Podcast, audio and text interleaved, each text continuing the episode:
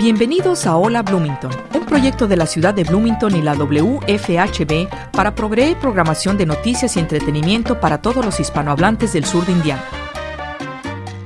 Hola Bloomington es producido y presentado por un dedicado grupo de voluntarios de nuestra comunidad.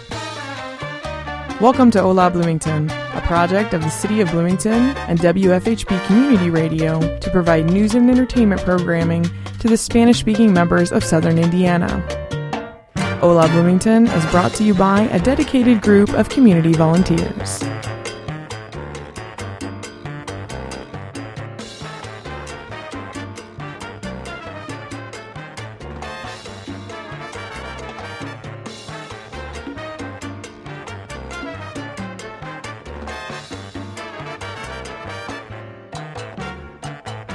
Hola y muy buenas tardes y bienvenidos al programa de la WFHB Hola Bloomington. Les saluda Josefa Madrigal, muy contenta de estar aquí con ustedes. Vamos a entrar rápidamente a la programación que vamos a hacer hoy. Es un video por parte de YouTube que es un seminario de salud mental que se titula Cómo manejar las emociones y por qué se prolongan. Habrá profesionales para hablarnos sobre el concepto de la ra- racionalidad y la irracionalidad. También nos dicen sobre la inteligencia emocional, sobre la inteligencia cognitiva y cómo se expresan.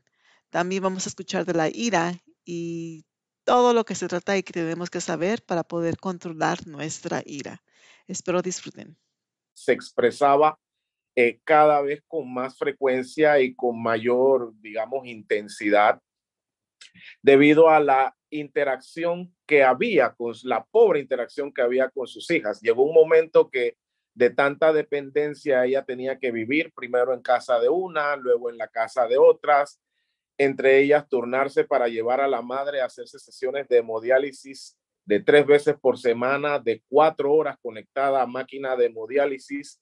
Ella eventualmente iba deteriorándose en su salud física. Esto, aparte de la tristeza, la llevó a presentar distintos tipos de sentimientos, como ella lo describe. Sentimientos de tristeza, sentimientos de frustración por no ver mejoría. Y un buen día, después de unos dos o tres años de estar sometiéndose a hemodiálisis, nosotros llegamos a la sala de diálisis y abordamos a la paciente quien nos dijo ese día, doctor, necesito que me haga un favor el día de hoy. Siento tanta tristeza y a la vez siento miedo que ya deseo acabar con todo. Mi problema de salud no mejora. Mi, mi condición socioeconómica no mejora. Estar conectada a esta máquina por tanto tiempo en mi vida no me ayuda y hoy quiero acabar con todo. Por favor, retíreme el catéter de diálisis porque quiero acabar con todo. Nosotros después de mucha intervención intentamos convencer a la paciente de que no era la mejor decisión por el hecho de que al retirarle esto era pues la última opción de vida para poder mantenerse ya que ella requería la hemodiálisis y si no se dializaba pues podía fallecer. Y después de más o menos 20 minutos de intentar convencerla, no pudimos, retiramos el catéter. Ella estaba consciente de que podía pasar lo peor en su vida y después de prácticamente una semana sin dializarse, para gloria de Dios, ella pudo retomar eh, la confianza gracias a personas que pudieron darle apoyo, gracias a personas que pudieron convencerla, le pudimos recolocar el catéter y finalmente, pues hoy día la paciente sigue con vida y pues tiene eh, una condición que si bien es cierto no ha mejorado del todo, por lo menos no hubo un desenlace fatal. Con esta premisa, quiero empezar eh, hablando directamente de definir y pues como mencionamos, tomando en consideración lo que atravesó esta persona, ¿qué son las emociones? ¿Qué son los sentimientos? ¿Qué son los estados de ánimo? ¿Será que esta paciente en un momento dado de un estado de ánimo prefirió morir antes de seguir viviendo? ¿Será que esto era algo eh, que venía dándose eh, vez tras vez cada vez que experimentaba una emoción que la llevó a esta triste decisión? ¿O era simplemente un sentimiento que tenía ese día particular esta paciente? Quiero empezar con nuestra querida eh, amiga Alejandra, quien nos va a dar la definición de qué implica las emociones, los sentimientos y los estados de ánimo. Y así, mientras eh, pues la Alejandra comparte esta parte, todas las otras panelistas invitadas también tendrán la oportunidad de participar e intervenir. Alejandra, eh, no sé si soy yo, no tenemos audio, si nos apoyan. Hola, muy buenas noches para todos. Eh, voy a hacer la prueba que hizo el doctor Kamal. Ahora sí me escuchan bien. Perfecto. Muy bien. Eh, saludos a todos. Bienvenidos a este seminario. Eh, como lo mencionaron, mi nombre es Alejandra Vallejo y estoy representando, porque este seminario está muy internacional, al país de Colombia. Saludos fraternales desde acá para todos. bueno, el seminario tiene como nombre cómo manejar las emociones. Para yo manejar algo, debo saber y entender de qué se trata. Entonces, ya el doctor dio un preliminar de que hay una diferencia. Él mencionó emoción, sentimiento y estado de ánimo. Es decir, que tienen diferencias. Eh, para entender las emociones y saber manejarlas, debemos tener muy clara la definición de cada una de ellas.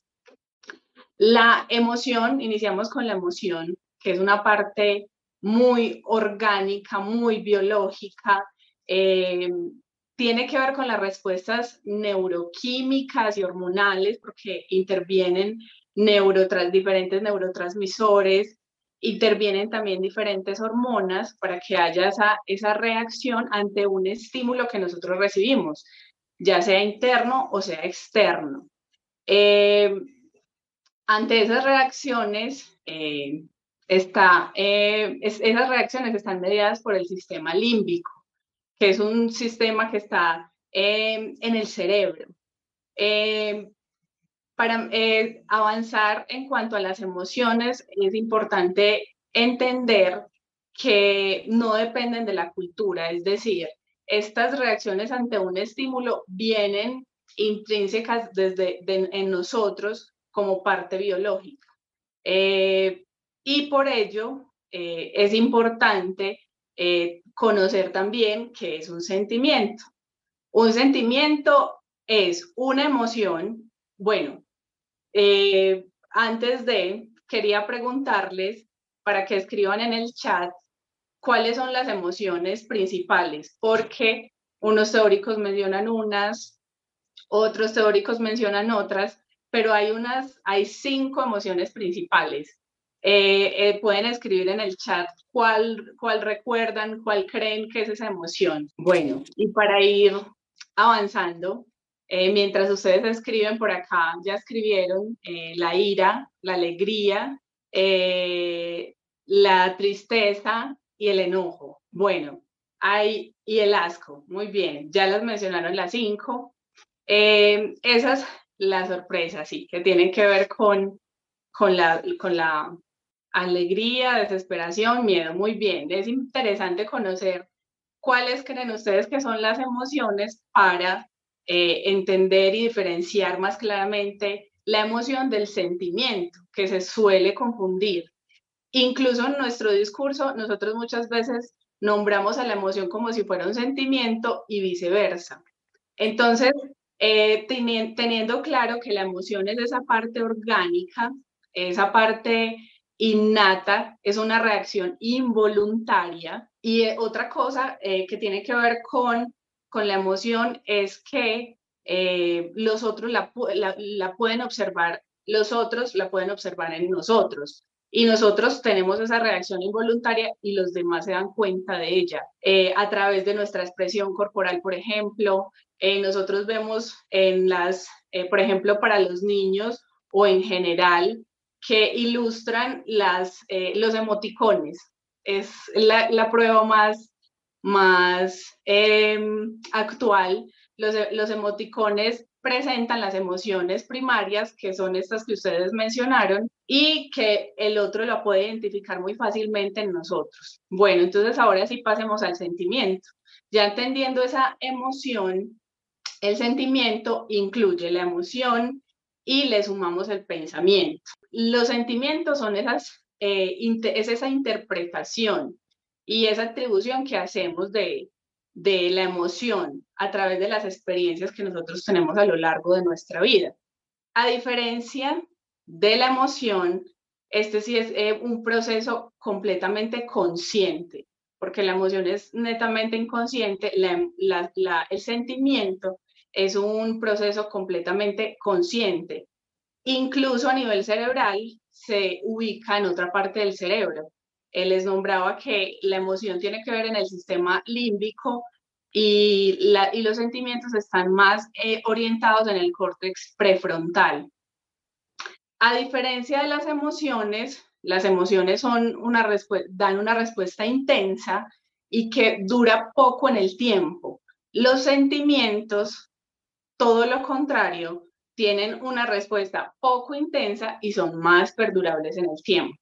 Hay algo muy importante y es que eh, las, las emociones, al, ser, eh, al no ser duraderas, eh, nosotros, digámoslo así, no las podemos manejar de manera directa, porque como son involuntarias, nosotros no podemos dar como una orden, es decir, decir, decirnos a nosotros mismos, ya, deja de sentir ira. No, no es así.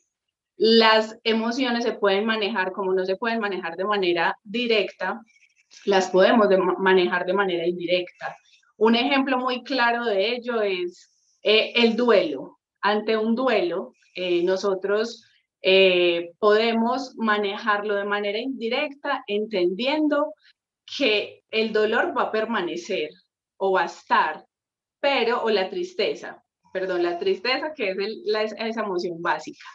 Eh, y nosotros podemos entender esa emoción y aceptarla. Este es otro asunto muy importante. Las emociones hacen parte de nosotros. Las emociones eh, no son, digámoslo así, pongo un, término coloquial, no son una papa caliente que nosotros eh, queremos lanzarle a los otros. Las emociones nosotros debemos eh, mirarlas, aceptarlas y poniendo el ejemplo del duelo, la tristeza va a estar, pero teniendo claro eh, que no perdura por mucho tiempo, sino que es un proceso poco a poco, esa, esa, esa forma de mirarla indirectamente me va a ayudar a manejar esa emoción de una manera diferente. Bueno, eh, el estado de ánimo, digámoslo así, está entre el sentimiento y, la emoción y eh, puede ser positiva o puede ser negativa. Eh, también tiene la particularidad de que puede ser perdurable en el tiempo, que no produce muchos cambios fisiológicos, es decir, yo puedo tener un estado de ánimo que los otros no, incluso no la pueden percibir en mí, porque yo, como tiene que ver también con conciencia, con conciencia, eh, nosotros la podemos, eh, los demás no pueden identificarla fácilmente. Eh, estas claramente como las tres diferen las diferencias más grandes entre estos tres, que son la emoción, el sentimiento y el estado de ánimo, eh, que espero haya sido clara y si no, vamos a tener una segunda parte donde vamos a tener el espacio para que ustedes eh, pregunten, porque lo importante es eso, que nos quede muy claro para que a medida que vayamos avanzando en el seminario, todos los temas nos vayan quedando mucho más claros y al final sepamos más claramente cómo manejar esas emociones. Doctor Kamal. gracias, muchas gracias Alejandra. Hemos entonces eh, hecho distinción entre básicamente lo que son las emociones, qué es el estado de ánimo y qué son los sentimientos. Ahora, quisiera preguntarle eh, a Leslie, posiblemente ya Alejandra hizo mención de esto, pero queremos recalcar en algunos puntos específicos. Por ejemplo, Se mencionó que el estado de ánimo puede ser positivo o negativo, a diferencia de las emociones, porque existen, por ejemplo, personas que tienen el concepto de que estar tristes o tener ira, tener enojo, tener miedo, son sentimientos, entre comillas, o emociones negativas, mientras que la sorpresa y la alegría son emociones positivas. Y pues ya se ha hecho el énfasis de que en realidad lo que es positivo o negativo son es básicamente el estado de ánimo. Ahora, Leslie, quisiera preguntarte si la reacción de una persona cuando expresa una emoción es una reacción que ocurre de forma consciente o inconscientemente. Es decir, es algo racional. Yo puedo razonar para expresar una emoción o es algo totalmente irracional que simplemente ocurre como respuesta a una situación particular. Ok, muchas gracias. Eh, buenas noches. Eh, mi nombre es Leslie Ulandino. Bueno, como decía Alejandra, ella representa a Colombia. Yo represento a Nicaragua. Eh, bueno, muchas gracias por este espacio. La verdad que la pregunta es bien grande y una respuesta que vamos a dar va a tratar de explicar muy bien eh, muchas veces nuestras emociones son reacciones que nosotros tenemos como una respuesta adaptativa al ambiente. Y como una respuesta adaptativa, nosotros tenemos formas de responder. Y estas emociones van a cumplir algunos elementos que ya Alejandra mencionaba. Elementos psicofisiológicos, cognitivos y motores. Esos tres elementos se van a ver marcados dentro de las emociones. Entonces, nosotros ante una emoción vamos a tener una reacción. ¿Por qué? Porque el sistema nervioso está constituido por tres. Está el sistema nervioso central, está el sistema nervioso autónomo y está el sistema nervioso eh, somático. Pero nos vamos a centrar en el autónomo. El autónomo tiene dos áreas un área que es la área simpática, que así se llama, es simpatiquísima, pero tiene una reacción increíble en nuestro, eh, en nuestro cuerpo, y el área parasimpática. Como su nombre lo dice, es autónomo. Al ser autónomo es independiente, o sea, rige varias áreas de nuestro cuerpo, pero tiene dos mecanismos. Tiene el mecanismo de luchar o huir. Cuando nosotros vemos una situación que está a nuestro entorno, nosotros vamos a tener una respuesta a esa situación. Al tener una respuesta, nuestro sistema autónomo inmediatamente se activa. Entonces, él va a ver cómo va a reaccionar ante ese ambiente. Pero juntamente con eso, se activa el cortisol, que normalmente eh, se segrega en la parte de las glándulas suprarrenales. Eso está eh, en la parte superior de los riñones. Entonces, ¿qué pasa? Nosotros activamos cortisol y activamos adrenalina. Entonces, vamos a tener una respuesta ante las circunstancias que nosotros vivamos a nuestro alrededor. Luego, cuando nuestro cuerpo se da cuenta que no hay ningún peligro, que no hay ninguna situación adversa, o cuando ya nos ha pasado la situación, eso va hacer que nuestro sistema parasimpático empiece a relajar y empieza a relajar de manera algunas veces eh, bien raras. Entonces hay gente que les da náusea, hay gente que les da eh, pues malestares, cólicos, diarrea, alergia. Bueno, hay diferentes formas que cada persona puede reaccionar. Entonces nuestras emociones van a tener eh, ese elemento reactivo. ¿Para qué lo van a tener? Para la toma de decisiones. Nosotros tomamos decisiones y cuando nosotros tomamos decisiones, nosotros vamos a elegir, vamos a elegir algo para impulsarnos a poder eh, seleccionar la conducta más idónea, de acuerdo a la emoción que activamos y la situación. Hablamos también que la emoción puede ser una respuesta racional o una respuesta irracional. Eh, el hablar de las emociones son temas que son nuevos en nuestra sociedad. En el pasado no se hablaban de las emociones, las emociones se suprimían y se hablaba mucho de la racionalidad, de racionalizar nuestras emociones.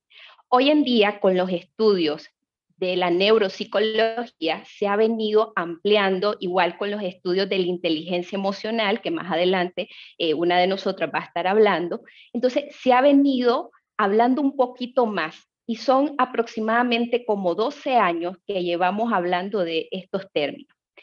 ¿Qué significa lo racional o lo irracional? Eso depende del tipo de pensamiento que yo tenga. Nosotros tenemos 60.000 pensamientos al día.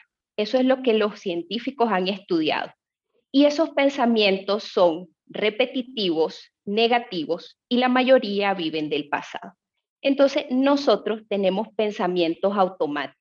Al tener estos pensamientos automáticos, nosotros nos vienen como mensaje y son mensajes involuntarios, o sea, vienen como frases, como eh, imágenes o elementos que nos vienen del pasado o cosas que nos han sucedido. Entonces, estos aparecen repetidamente a modo de diálogo interno con nosotros mismos. Entonces, cuando nosotros empezamos a tener ese diálogo interno, se vuelve un diálogo muchas veces rumiante o un autosabotaje. Al ser un autosabotaje, entonces muchos de estos pensamientos activan estados emocionales. Estos estados emocionales puede ser el que usted quiera, ansiedad, eh, depresión en algunos casos que ya el miedo, la tristeza o la ira esté muy, muy, muy ah, eh, avanzado. Entonces nosotros empezamos a tener versiones exageradas y fatalistas. Entonces nosotros tenemos que distinguir si ese pensamiento es racional, nos va a llevar a una toma de decisiones desde la reflexión, analizar el problema con más calma, con más serenidad, y eso es lo que nos va a ayudar a intentarnos adaptar a los problemas y resolverlos. Eso es un pensamiento racional. Cuando hablamos de un pensamiento irracional, es más lejos, o sea, nosotros empezamos a crear una retroalimentación de malestar interno y empezamos a crear imaginarios. Y muchas veces hacemos una película mental de todo lo que nos está pasando. Algunas veces en estos pensamientos irracionales van algunas palabras como debería yo ser mejor persona, debería hacer esta cosa, tendrían que tratarme bien o estoy tratando de adivinar qué está pensando mi pareja, qué está pensando mi jefe, qué están pensando los demás de mí y hago una lectura de pensamiento. O quiero adivinar qué va a pasar en el futuro. Y empiezo a hacer una adivinación del porvenir y luego empiezo a ver todo catastróficamente. Entonces, o generalizo y, y, siempre me va a ocurrir lo mismo. Es que ya sé que me va a ocurrir eso. Así como lo estoy pensando, me va a ocurrir. Es que yo ya sé, entonces generalizo y al generalizar el siempre, el nunca salgo bien, nunca me pasan cosas buenas, jamás podré salir de esto. Entonces, esos elementos van ahondando a que yo mantenga un pensamiento irracional.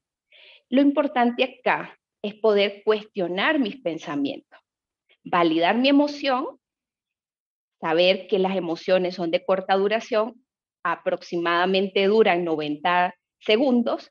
El detalle de que por qué se prolongan en el tiempo es porque nuestros pensamientos son los que los sobreactivan, principalmente esos automáticos, saboteadores, rumiantes que nosotros tenemos. Excelente. Eh, muchas gracias, Leslie, por e, esta excelente explicación sobre el concepto de la racionalidad y la irracionalidad en las emociones. Precisamente basado en este concepto de la internalización de una condición que nos lleva a expresar una emoción, es que queremos hablar sobre el siguiente punto. Quisiera preguntarle directamente a nuestra amiga Neolfis sobre este concepto que aparentemente es nuevo sobre las inteligencias. En este caso, definir la inteligencia emocional versus la inteligencia cognitiva. Se ha descrito en algunos, según algunos autores, entre 8 a 12 tipos de inteligencias y una muy llamativa es precisamente la inteligencia emocional. ¿En qué consiste la inteligencia emocional? ¿Cómo se expresa la inteligencia emocional? ¿Es igual o no es igual a la inteligencia que conocemos como cognitiva. ¿Qué nos dice nuestra amiga Neolfis en relación a este tema? Sí, está con nosotros Neolfis. Sí, ahí está. Eh, live, por favor, darle el acceso a Neolfis. Y mientras se conecta Neolfis, queremos recordarles a cada uno de ustedes que pueden ir formulando sus preguntas eh, a través del chat. Si tienen alguna pregunta o tienen algún comentario, perfectamente lo pueden escribir a través del chat. Y en el segmento eh, de preguntas y respuestas, entonces vamos a estar dando eh, la respuesta, valga la redundancia, a cada una de ellas. Neolfis. Sí, buenas noches. Yo estaba conectada, estaba esperando que me activaran el audio. Perfecto. Si me escuchan, ¿me escuchan bien? Vale. Sí, Dios les bendiga. Mi nombre es Neolfis de León. Yo, como estoy aquí escuchando a todos representando países, represento a República Dominicana y nada, estamos aquí para hablar de este hermosísimo tema que es la gestión de las emociones. Y me preguntabas cuál es la diferencia entre la inteligencia cognitiva y la inteligencia emocional.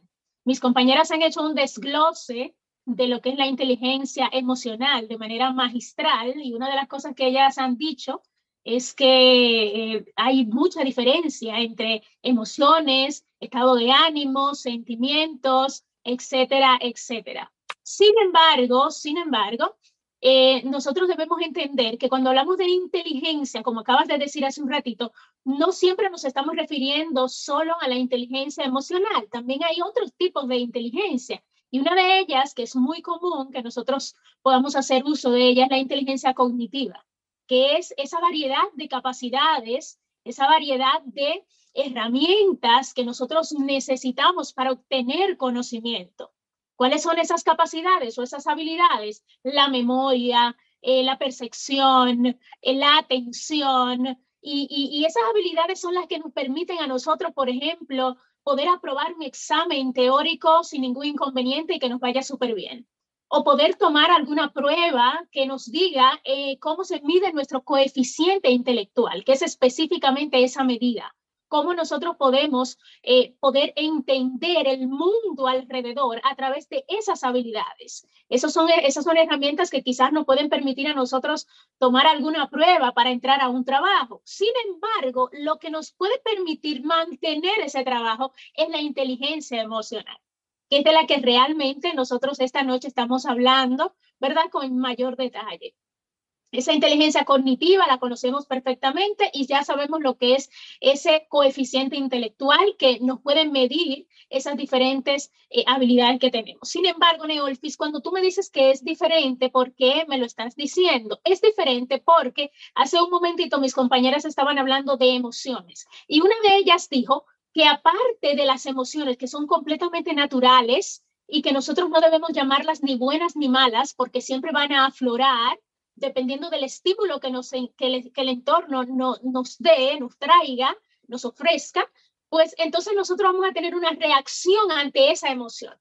Cada emoción tiene reacciones. Independientemente de que nosotros quizás no la queramos aceptar, cada emoción debe tener una reacción para que podamos tener salud mental. Cuando reprimimos las emociones, pues lamentablemente esto nos afecta y sale desde otro ámbito, sale de otra manera. Así que debemos no reprimir las emociones, sino poder reaccionar, pero reaccionar de manera adecuada. Y eso es inteligencia emocional.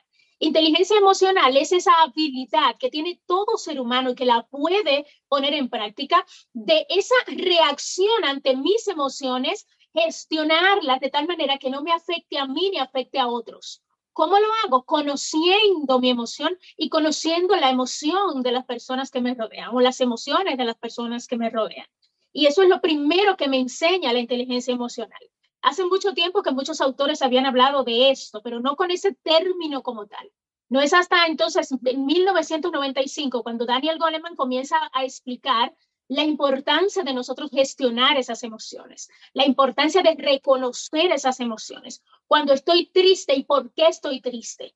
Cuando estoy airado y por qué estoy airado cuando algo me hizo sentir molesto en un momento determinado y me siento que, que, no estoy cómodo en ese lugar, tengo que interpretar qué es lo que me pasa. Pero no solo interpretarlo, tengo que saber reaccionar ante eso que en ese momento me está molestando. Entonces, ¿qué es lo que hace el ser humano? El ser humano se entrena y recibe entrenamiento para la gestión de sus emociones, ¿Qué es lo que estamos haciendo esta noche en este encuentro que hemos tenido. Recibir ese entrenamiento y en un ratito precisamente me toca a mí darles a ustedes algunos tips para que podamos entender de qué manera ya yo reconocí mi emoción, ya yo identifiqué mi emoción, pero ahora yo tengo que saber cómo reaccionar ante esa emoción. Cuando yo reacciono ante esa emoción, entonces yo tengo lo que es una respuesta conductual. ¿Por qué? Porque la emoción tiene respuestas psicofisiológicas, pero también tiene una respuesta conductual. Y esa respuesta conductual es totalmente consciente si yo puedo gestionarla. Y eso es lo que vamos a enseñar en un ratito. Entonces, resumiendo, la inteligencia cognitiva es aquella que me permite medir mi coeficiente intelectual y tener herramientas, habilidades y capacidades, como mencioné hace un momento, atención, memoria, eh, la percepción, que me puedan permitir a mí obtener conocimiento, conocimiento teórico, conocimiento en forma de competencias. Del otro lado, entonces, tengo la inteligencia emocional. Por eso puse el ejemplo de que la inteligencia cognitiva me puede llevar a un trabajo, pero la inteligencia emocional me mantiene en ese trabajo, porque no importa que yo me sepa todo lo que se supone que debo saber para estar ahí, cuando no puedo relacionarme de manera saludable con las personas que trabajan conmigo, o no puedo reaccionar de manera eh, saludable y de manera correcta y adecuada cuando algo me ocurre en ese trabajo. Así que por eso hay que diferenciarlas y nosotros en esta noche vamos a ver cómo esa inteligencia, que es la inteligencia emocional, se puede gestionar de manera muy, muy práctica y muy fácil. Excelente, muchas gracias, Neolfis. Estaba pensando en un, un, aspecto que mencionó en Neolfis y tiene que ver con precisamente la, la expresión de una de las emociones que mucha gente quizás teme mucha gente quizás eh, sobreexpresa y es la expresión de la ira como una emoción. Ahora, llama la atención que incluso en la palabra de Dios, el apóstol Pablo recomienda airaos, pero no pequéis.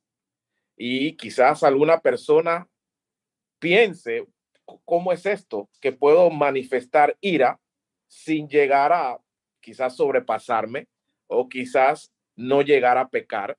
Entonces quisiera preguntarle a Alejandra este concepto de la ira en términos de nuestras emociones. ¿Cómo se maneja la ira? ¿En qué consisten las manifestaciones orgánicas quizás que una persona que está en ira pueda expresar en un momento determinado? ¿Se está activando el audio? Ahora sí. Vale, ahora sí. Bueno, eh, respondiendo a su pregunta, doctor, eh, retomo lo que decía mi compañera anteriormente, las emociones no se pueden catalogar, catalogar como si fueran algo positivo o negativo, porque las emociones eh, son algo que tenemos, una parte biológica que tenemos y que nos defienden y nos permiten adaptarnos al medio. Incluso el miedo nos defiende. Eh, un ejemplo, voy a pasar una calle y veo que viene un carro, ya lo veo acá ya a punto de, eh, atropellarme y el miedo hace que yo me retire. Es decir, en ese momento el, miedo me defendió. Eh, con las emociones, cuando se llevan a los extremos, ahí sí ya digámoslo así, es cuando tenemos, digámoslo así, inconvenientes, pero desde que se manejen de forma adecuada, las emociones nos defienden, incluyendo la ira. Y ahorita al final eh, de mi intervención en cuanto a la ira, les mencionaré eh, cuáles son los beneficios de la ira. Que incluso podemos pensar que la ira trae beneficios, sí, trae beneficios. Entonces, la ira, al ser una emoción primaria, eh, también tiene esa función de, de defendernos. Eh, con la ira hay inicialmente una respuesta fisiológica. Eh, mi otra compañera también mencionó que se activan algunos sistemas y con la ira el principal neurotransmisor que está actuando es la adrenalina. ¿Y la adrenalina qué hace? Que se aumente nuestra frecuencia cardíaca, nuestra frecuencia respiratoria. Eh, es decir, suceden muchos asuntos corporales que nuestros músculos se tensen porque justamente el cuerpo está, eh, necesita fuerza para defenderse de ese estímulo que recibimos y que nos produce ira, eh, ya sea eh, una injusticia o ya sea algo que, que dijeron y que cognitivamente lo procesé como algo que me genera reacción de defenderme. Entonces, hay otra, otra eh, reacción física ante la ira que es la, la, más típica y es el ceño fruncido.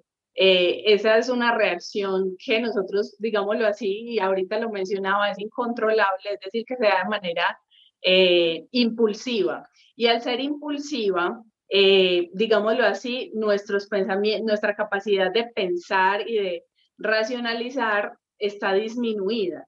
Cuando estamos con ira, eh, digámoslo así, no medimos digamos, eh, las consecuencias de eso que, que yo quiero hacer, porque orgánicamente queremos es defendernos de ese algo o de ese alguien que nos produjo ira.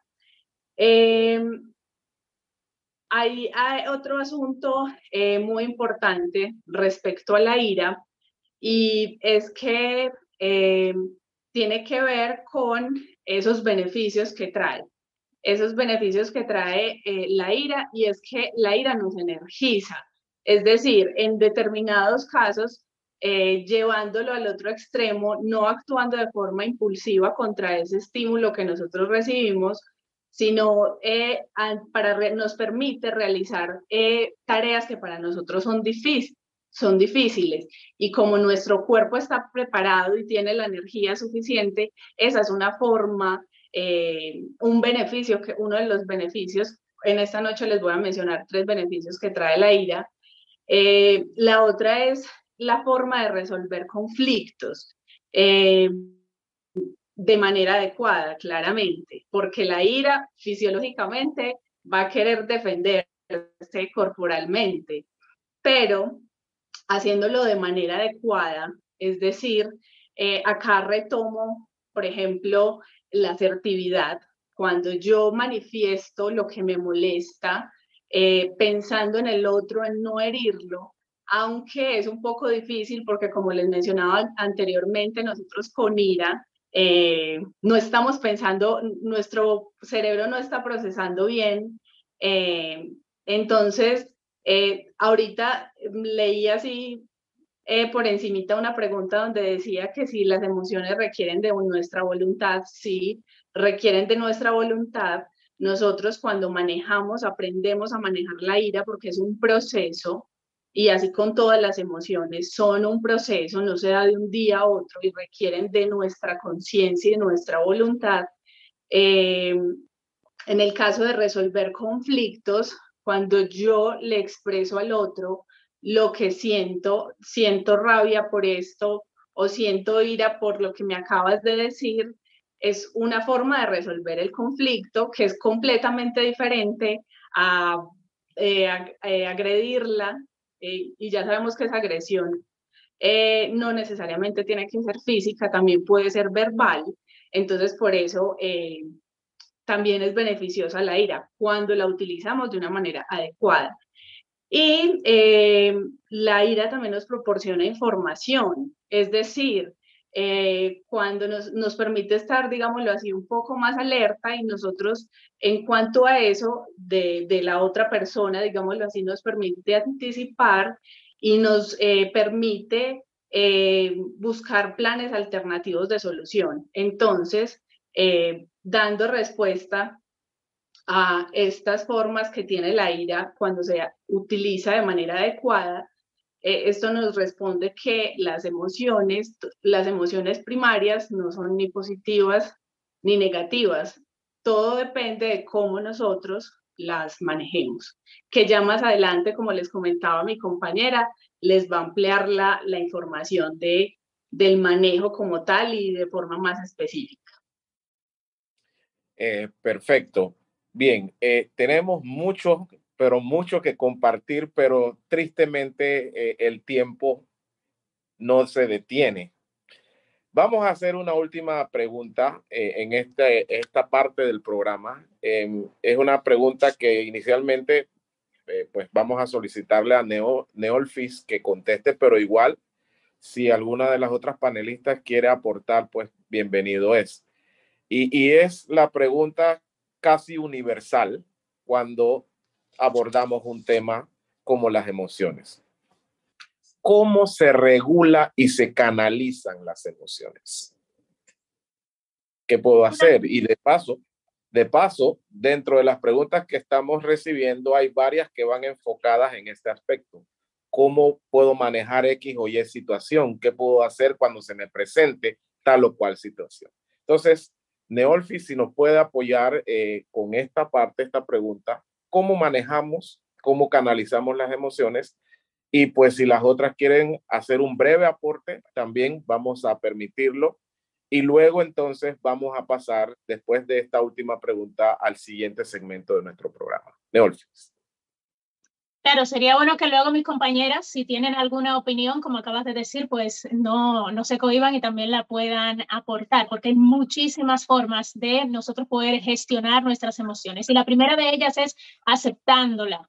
Si estoy triste, no reprimir que estoy triste, poder aceptarlo, porque a veces como no lo aceptamos, entonces reaccionamos de una manera incorrecta porque no acepto cómo me siento. Entonces, debo aceptar, si estoy enojado, estoy enojado. ¿Para qué? Para poder empezar a tomar eh, eh, acción, para tomar una decisión correcta, porque ya sé que estoy enojado y lo estoy aceptando. Número dos, comprender qué es, cómo, cómo es mi patrón.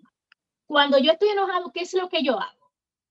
Empezar a ver mi patrón, empezar a seguir mi ruta. Ok, cada vez que yo estoy enojado, hablo muy alto y ofendo a las personas cada vez que yo estoy enojado, pues eh, le pego a alguien o cada vez que yo estoy enojado, estrello cosas. Entonces, ahí hago una evaluación de cuál es mi conducta y mis reacciones ante mi emoción. Entonces empiezo a evaluar mis emociones y mis reacciones. Entonces, cuando, los, cuando evalúo cuáles son esos resultados, ahí comienzo a, a observar y, cuando hablo de observar, me refiero a abrir el abanico de otras alternativas. Ok, en vez de yo golpear cosas, ¿por qué mejor no digo lo que siento? ¿Por qué mejor no expreso lo que siento? Que no voy a afectar a nadie ni me voy a afectar a mí, pero voy a poder canalizar mi emoción de manera más correcta y de manera más saludable. Número tres, empiezo a practicar ejercicios de relajación. Son ejercicios diversos. Por ejemplo, el ejercicio de respiración nos ayuda muchísimo. Tomo aire, lo boto, lo, lo, saco de una manera bien lenta. Ese ejercicio de respiración puede parecer sumamente básico y puede parecer sumamente simple, pero nos ayuda muchísimo en un momento en donde mis emociones me pueden traicionar, como, dice las, como dicen las escrituras, que el corazón es engañoso. Cuando está hablando del corazón en ese momento, se está refiriendo a las emociones para que no me traicionen, entonces yo comienzo a practicar ejercicios de relajación. Empiezo a hacer parada de pensamiento, porque mis pensamientos me pueden traicionar y empiezo a evaluar esos pensamientos y a confrontar esos pensamientos. Los pensamientos son los que hacen que mis emociones se puedan alargar a tener una reacción de manera incorrecta cuando esos pensamientos son intrusivos. Mis pensamientos me pueden decir, eh, eh, pasó esto porque él no te quiere. Eh, lo que te acaba de ocurrir es porque tú eres gorda. Lo que, lo que está ocurriendo es porque tú eres una persona sin valor. Entonces ahí empiezo a evaluar mis pensamientos. ¿Será verdad esto? ¿Hay una realidad en lo que yo estoy pensando en este momento? ¿Esto tiene sentido lo que estoy pensando? Y cuando yo cuestiono mis pensamientos, entonces los enfrento. Y yo misma puedo hablarme y me lleva al siguiente paso, es mejorar mi diálogo interno ¿Qué significa mejorar mi diálogo interno? Yo mismo, yo misma, comenzar a hablarme de manera más saludable y de manera más positiva y correcta. La Biblia dice que nosotros somos linaje escogido, nación santa, las criaturas hermosas de Dios, somos la niña de sus ojos, empezarnos a decir todas esas cosas positivas que ya Dios ha dicho de nosotros. Y si somos cristianos, podemos confiar en que su palabra habla la verdad. Así que cuando esos pensamientos llegan a nosotros de manera intrusiva a decirnos porque nos mienten por distorsiones cognitivas a decirnos cosas que sabemos que no son ciertas y que sabemos que nos dañan a nosotros y dañan a otros, entonces vamos a hacer paradas de pensamiento y vamos a sustituir esos pensamientos por lo que ya Dios ha dicho de nosotros. Otra cosa que también ayuda muchísimo, muchísimo es hacer catarsis de diferentes maneras puedes hacer catarsis, expresar lo que sientes. Busca un amigo confidente, busca un pastor, busca un líder maduro en la fe, busca un familiar que realmente tenga eh, esa receptividad y que sea una persona que solamente te escuche, que solamente esté ahí para decirte, yo estoy aquí, yo estoy para lo que necesites, yo te apoyo. Y di todo lo que sientes, lo que no sale por un lado va a salir por el otro. Así que canaliza todo lo que estás sintiendo, porque a veces todas esas preocupaciones que tenemos salen de una manera negativa, porque hace un ratito hablamos del estado de ánimo, y salen quizás de una manera que daña a los demás. Y por último, y por último, aprende a observar a los demás cuando tus emociones se salen de control y aprende a observar a los demás cuando sus emociones se salen de control. ¿Por qué? Porque las emociones no son buenas ni malas, pero son evolutivas y adaptativas. Te ayudan cuando tienes inteligencia emocional a que tú puedas adaptarte al medio. Ya yo conozco a mi esposo, ya yo sé cómo él reacciona ante tal o cual emoción. Entonces ya voy a entenderlo, ya voy a comprenderlo. Ya conozco a mi hijo, ya conozco a mi hija pero también ya me conozco a mí. Así que al conocer a los demás y conocerme a mí, comprender a los demás y comprenderme a mí, pues ya sé qué decisión voy a tomar ante esa emoción, para que mi reacción no sea una reacción ni lacerante, ni que dañe a otros, pero tampoco que me deje remordimientos ni arrepentimientos. Sobre todo pidámosle a Dios que ponga en nosotros el querer como el hacer por su buena voluntad que ponga en nosotros el Espíritu Santo y que ponga en nosotros dominio propio. Y si necesitamos ayuda psicológica, nunca, nunca desperdiciar el tiempo. Ah, no, lo voy a hacer después, lo voy a hacer después. No, no, no, redime el tiempo. Busca ayuda ahora, porque en este momento es cuando un profesional de la salud mental te puede ayudar. Hay un libro que quiero recomendar también antes de terminar con mi intervención que se llama Un corazón tranquilo. Lo estoy leyendo y es un libro hermosísimo. De verdad no pueden dejar de comprarlo del doctor Carlos Payar, creo que así se pronuncia su nombre. Y me encanta este libro. Nos ayuda con todos estos temas que nosotros estamos hablando ahora. Nos ayuda también para gestionar nuestras emociones, para lidiar con la depresión, lidiar con la ansiedad. Así que si tienes la posibilidad de comprarlo, hazlo en, todas nuestras librerías y APA está este libro. Eh, muchas gracias, eh, Neolfis. De paso, eh, aquí está el libro que menciona Neolfis. Vamos a adelantarnos un poco a lo que viene. brevemente, espacio. Mira, todos los panelistas básicamente tenemos el libro en nuestras manos para su conocimiento. no sé, de repente Alejandra quiera dar un breve aporte, unos 30 segundos, un minuto eh, sobre algunas formas también de canalizar para entonces pasar al siguiente segmento del programa. Claro, sí. Eh, quería aportar a lo que comentó mi, mi compañera, que es muy importante. Ella mencionaba que tenemos varias formas de, de manifestar nuestras emociones y una de ellas es la escritura. Algunos de pronto no se les facilita eh, hablar o verbalizar, aunque es muy importante, nosotros lo hemos vivido, en algún momento nos sentimos como con una maleta y manifestamos lo que estamos sintiendo y nos sentimos mucho mejor. Entonces, eh, cuando no está esa alternativa de, hablar con el otro, también está escribir. Eh, escribir también permite que salgan muchas cosas de la conciencia y entenderme mucho más. Y otra eh, eh, digámoslo así, tip que quería mencionarles, empieza con las pequeñas cosas y es, eh, es muy importante que nosotros reconozcamos nuestras propias emociones. Y, eh, por ejemplo, si alguien me pregunta cómo estoy, nuestra respuesta común es bien. siempre, o al menos acá en Colombia. Bien, eh, hagamos el ejercicio de pensar, acá están mencionando pintar, si hay múltiples formas. Eh, cuando nos pregunten cómo estamos, respondamos con la emoción que estamos sintiendo ese día. Me siento eh, alegre o estoy sorprendido. Con esas pequeñas cosas empezamos a reconocer mucho más nuestras emociones y vamos a tener un mejor manejo de ellas. Ok, muchas gracias. Pues ahora en el espacio de preguntas hemos recibido básicamente contando unas 14 preguntas.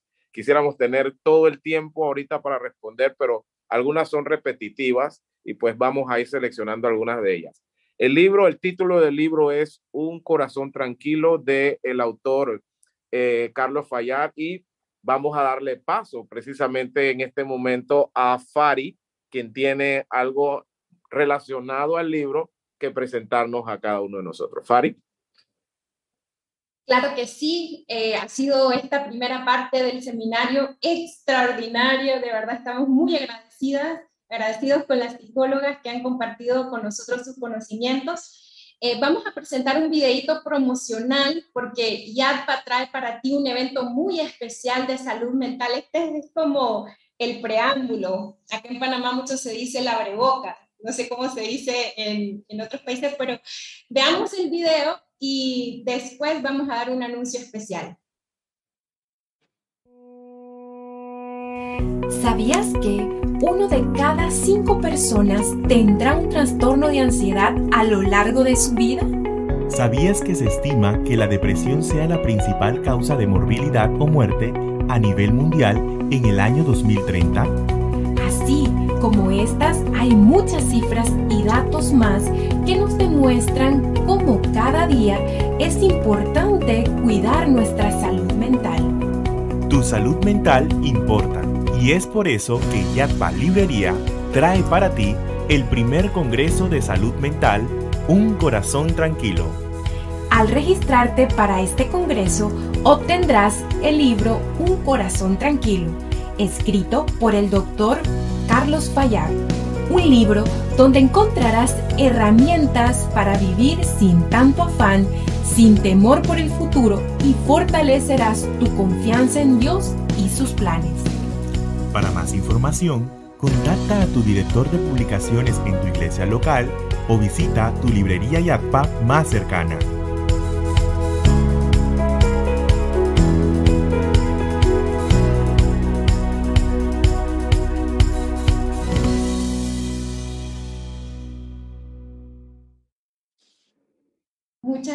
Gracias. Eh, no podemos darle información porque aquí tenemos muchos países conectados, pero va a salir un, eh, un QR en este momento en la transmisión y vamos a estar compartiendo un enlace en el chat, tanto de YouTube, Facebook, aquí en Zoom, donde usted se va a poder registrar, poner sus datos y mañana le estaremos contactando en los diferentes países que usted nos está sintonizando. Y quiero darles una sorpresa. Vamos a regalar cinco entradas al Congreso de Salud Mental esta noche.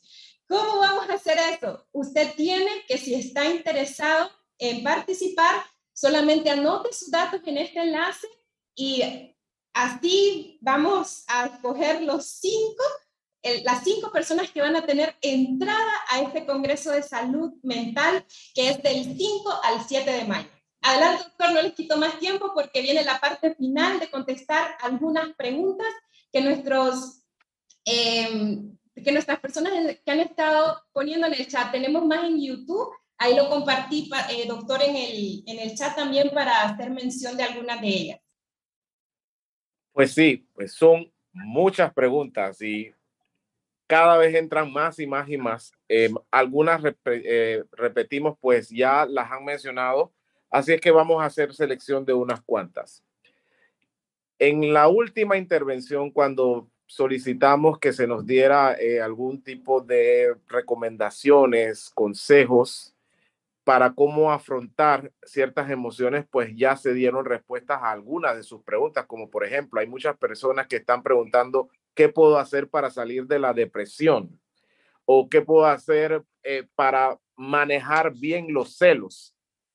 De hecho, los celos se consideran una emoción, ¿sí o no?